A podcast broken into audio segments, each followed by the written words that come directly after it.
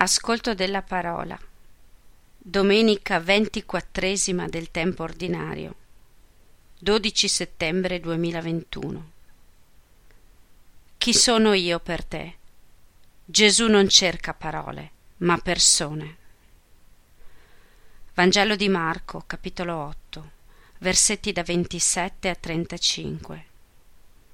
In quel tempo Gesù partì con i suoi discepoli verso i villaggi intorno a Cesarea di Filippo e per la strada interrogava i suoi discepoli dicendo La gente chi dice che io sia? Ed essi gli risposero Giovanni il Battista, altri dicono Elia e altri uno dei profeti. Ed egli domandava loro Ma voi chi dite che io sia? Pietro gli rispose tu sei il Cristo. E ordinò loro severamente di non parlare di lui ad alcuno.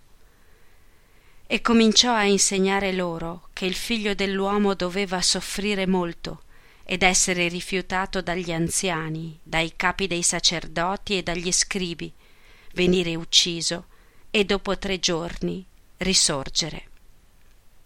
Faceva questo discorso apertamente Pietro lo prese in disparte e si mise a rimproverarlo, ma egli, voltatosi e guardando i suoi discepoli, rimproverò Pietro e disse Va dietro a me, Satana, perché tu non pensi secondo Dio, ma secondo gli uomini. Convocata la folla insieme ai suoi discepoli, disse loro Se qualcuno vuole venire dietro a me, rinneghi se stesso, prenda la sua croce e mi segua. Perché chi vuole salvare la propria vita la perderà. Ma chi perderà la propria vita per causa mia e del Vangelo la salverà. Gesù si trovava in un luogo solitario a pregare insieme con i discepoli, un momento di intimità tra loro e con Dio. Sono le ore speciali della vita in cui l'amore si fa come tangibile. In questo momento importante Gesù pone una domanda decisiva da cui dipenderà tutta la vita. Attraverso le domande Gesù vuol far crescere i suoi amici. Vuole che non si accontentino di una fede per sentito dire, per tradizione. Ma voi, quasi in opposizione a ciò che dice la gente, voi che avete abbandonato le barche, che avete camminato con me per tre anni, chi sono io per voi? Cosa vi è successo quando mi avete incontrato? Gesù non cerca parole, ma persone. Gesù non ha bisogno dell'opinione di Pietro per avere informazioni, per sapere se è più bravo dei profeti di prima, ma per sapere se Pietro è innamorato, se gli ha aperto il cuore. Cristo è vivo solo se è vivo dentro di noi. Cristo non è ciò che dico di Lui, ma ciò che vivo di Lui. Ognuno è chiamato a dare la sua risposta. Questo brano evangelico è al centro di tutto il Vangelo di Marco. Conclude la prima parte e apre la seconda. La risposta di Pietro è precisa e riconosce con chiarezza che Gesù è il Cristo, il Messia atteso che libera dal peccato, dal male. C'è però un passo ulteriore da fare.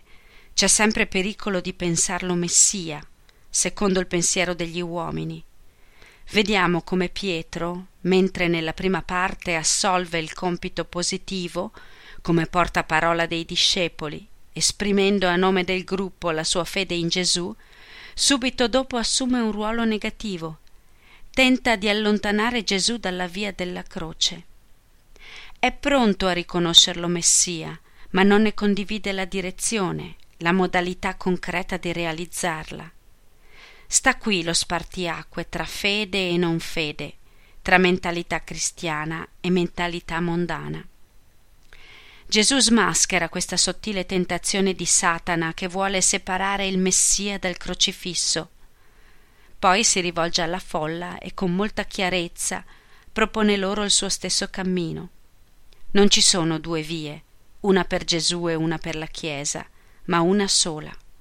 Chi vuole venire dietro a me, rinneghi se stesso e prenda la sua croce. Di fronte a Cristo che insegna che il Messia deve soffrire molto e risorgere, Pietro si ribella, come anche noi ci ribelliamo. Ci seduce Gesù, guaritore, camminatore, accogliente, amico di tutti, ma la croce. La croce è l'impensabile di Dio.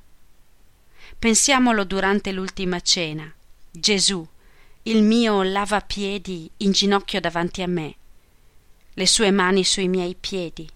Un messia non può fare così. E Gesù insiste: Io sono come lo schiavo che ti aspetta e al tuo ritorno ti lava i piedi. Ha ragione Paolo quando dice che il cristianesimo è scandalo e follia. Gesù non spezza nessuno, spezza se stesso. Non versa il sangue di nessuno, versa il proprio sangue. Tutto però porta all'appuntamento di Pasqua, quando ci cattura tutti dentro il suo risorgere, trascinandoci in alto.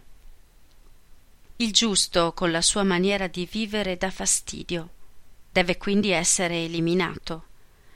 Il volere di Dio però non è morte, ma vita. Gesù vive la speranza di chi confida nel Signore ed è questa speranza che vuole comunicare a Pietro. Lo rimprovera e lo invita a prendere il posto di discepolo, a seguire la strada tracciata dal Maestro. Come con Pietro, così con noi, Gesù ci mette di fronte ad una libera scelta. Ordinò loro di non dirlo a nessuno. Gesù invita a non dire che è il Messia. Prima di poterlo annunziare, bisogna percorrere l'intero cammino di sequela.